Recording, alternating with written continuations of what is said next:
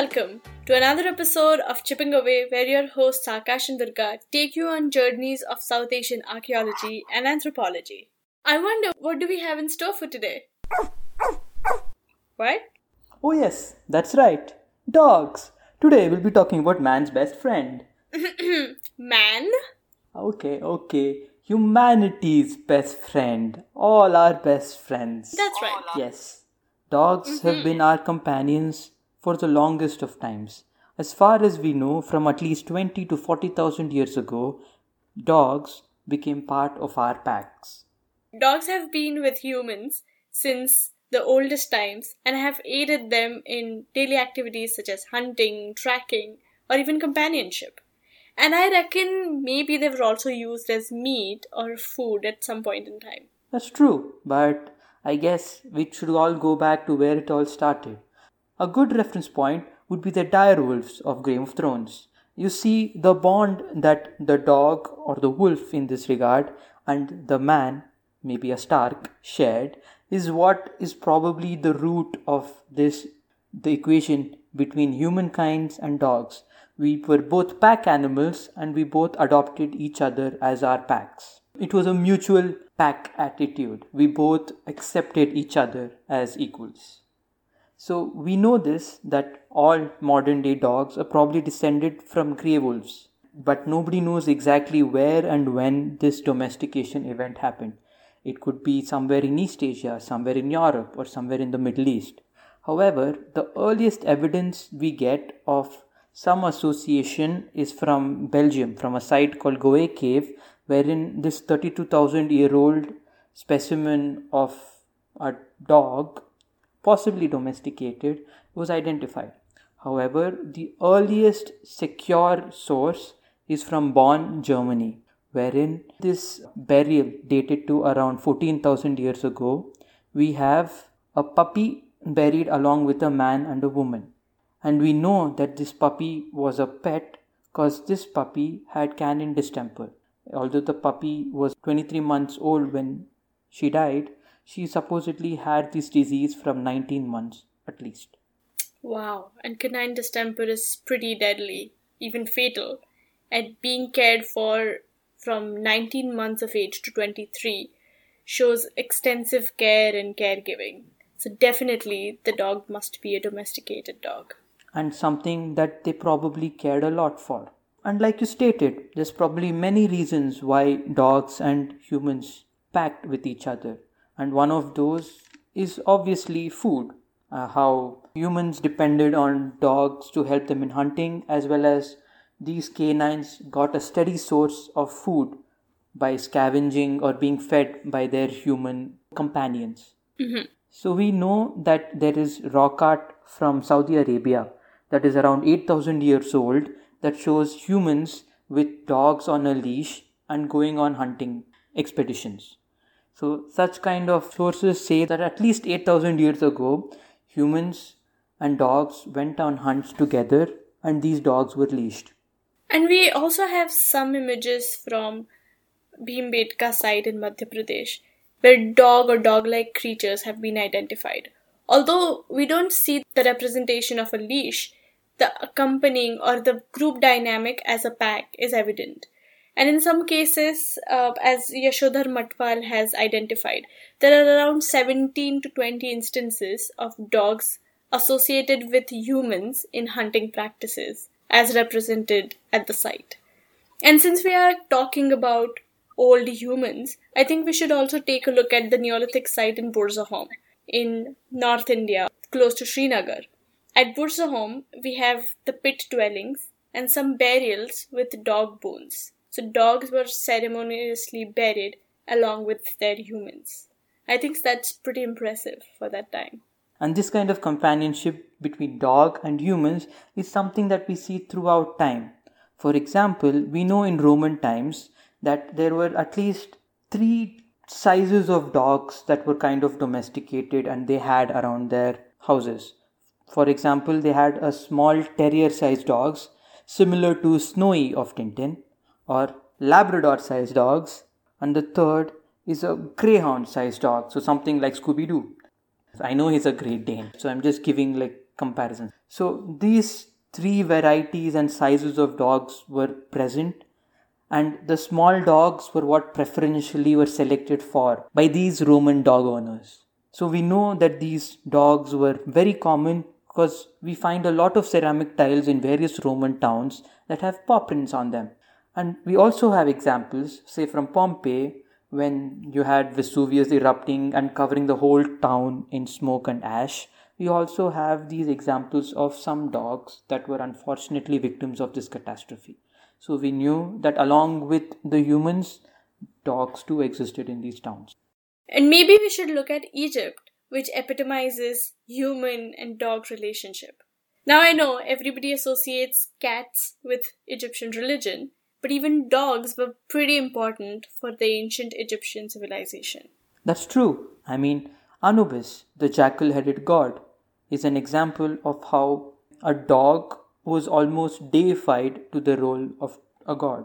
At the site of Saqqara in Egypt, where you have the temple of Anubis, it's associated with dog catacombs, wherein people gave voting offerings of, well, the earthly representation of Anubis, so dogs, wolves, and foxes and jackals and these kinds of canines, and these were mummified and sacrificed and offered to the great god.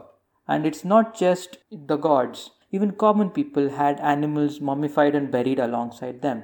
So there is this person known as Happy, and in his tomb they found a mummified animal, which people thought for the longest time was a cat. But when they did a CT scan, they realized, no, it's a dog. Thus, Happy Puppy is now known in archaeology. So is it a happy puppy because he was joyous and jovial? Well, Happy is a very common name in Egypt, and it referred to the hippopotamus god of the Egyptians.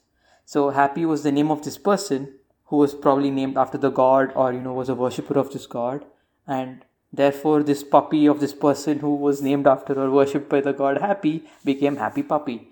But I'm sure that he was a good boy. That's an interesting story, even how the name came about. Speaking of dogs and their association with religion, it is also a very interesting topic, or let's say a different can of worms. South Asia is replete with dog sculptures, right from the Buddhist representation through Jataka, where Lord Buddha takes various forms through his various births, and his stories are depicted in sculptural friezes in modern-day Mathura, or in some parts of Afghanistan, Gandhara, or even some parts of Nepal. We have sculptures of dogs as associated with humans through their daily activities. In Vedic India, a female dog by the name Sarama reoccurs or appears in folios of Rig Veda, Yajurveda, and I think even Samaveda to some extent. And this dog appears as the first dog who is the mother of all the dogs to follow in the Vedic narratives and later Puranic narratives in South Asia. There's an associated story of Sarama, the dog, and Indra, the king of gods, and their exploits as to how Sarama helps Indra in certain occasions to retrieve his lost treasures from a cave, and other such stories which depict the interaction of humans and dogs, even in the godly realm or superhuman realm. But aren't dogs considered impure in traditional literature and texts? Yeah, you're absolutely right. In many cases, dogs are associated with impurity. And I think that sets in during the Puranic times or in the Puranic texts, more so in the Vedic. If you look at Mahabharata, there's an interesting story of impurity associated with dogs or dogs being impure. On his last journey to the heaven after death, Yudhishthira, one of the 5 heroes of the epic Mahabharata, was denied entry because he was accompanied by his pet dog. And because the dog was impure, Yudhishthira and the dog could not enter heaven, which was pure. So Yudhishthira, being a pious man that he was, or at least that's what the epics say, he himself refused to enter the heaven if he were not allowed with the dog. So ultimately he doesn't end up going to the heaven. It's no heaven if there are no dogs around. Kuru agrees. For our modern sensibilities, a home and a heaven is where there are a lot of dogs. Agreed. I mean, a life without a dog is no life lived. True. And maybe this companionship that we feel in the modern times was also reflected in sculptural art in ancient India or medieval India, where there are a lot of domestic scenes or courtly scenes where a guard dog or a companion dog is often showed. And the deity Bhairava, who is an incarnation or a form of Shiva in some texts, is always accompanied by a dog. Now, the dog performs dual roles here. One of being outside the civilization to some extent, so on the brink of being civilized and living or inhabiting the wilderness. And second, as a companion to Bhairava. So Bhairava is generally portrayed as a bloodthirsty, malevolent deity, accompanied by a not-so-pure animal, that is the dog. But the connotation around dog changes with time, and there is a form of deity by the name Dattatreya or Datta, popular in Maharashtra mainly, who is accompanied by four dogs who are considered to be the reincarnation of four Vedas or Vedas incarnate. So the shift of pendulum is quite interesting. And it's not just in this realm of religion and religious sculptures that there are expressions and representations of dogs. For example, various Harappan sites yield these little toy terracotta figurines of what people interpret as dogs, implying that maybe little kids were playing around with clay dolls that looked like dogs. And could you say the same about some of the royalty in medieval India? Because some of the portraiture from that time has intricately depicted dogs, sometimes playing with children, sometimes as accompanying on hunting runs, or sometimes just as a part of the royal portrait. So as we can see, dogs have been our companions for as long as we can remember. And for the foreseeable future, they will be by our sides, through thick and thin. So on that note, let's wrap up for today. And we'll see you next time in a matter of 15 days, right here at Chipping Away. Let's keep the conversation going on Twitter and Instagram at ChippingAwayIND. And feel free to send us your comments, feedback, and suggestions at chippingAwayIND@gmail.com. So keep chipping away. Until next time. Bye-bye.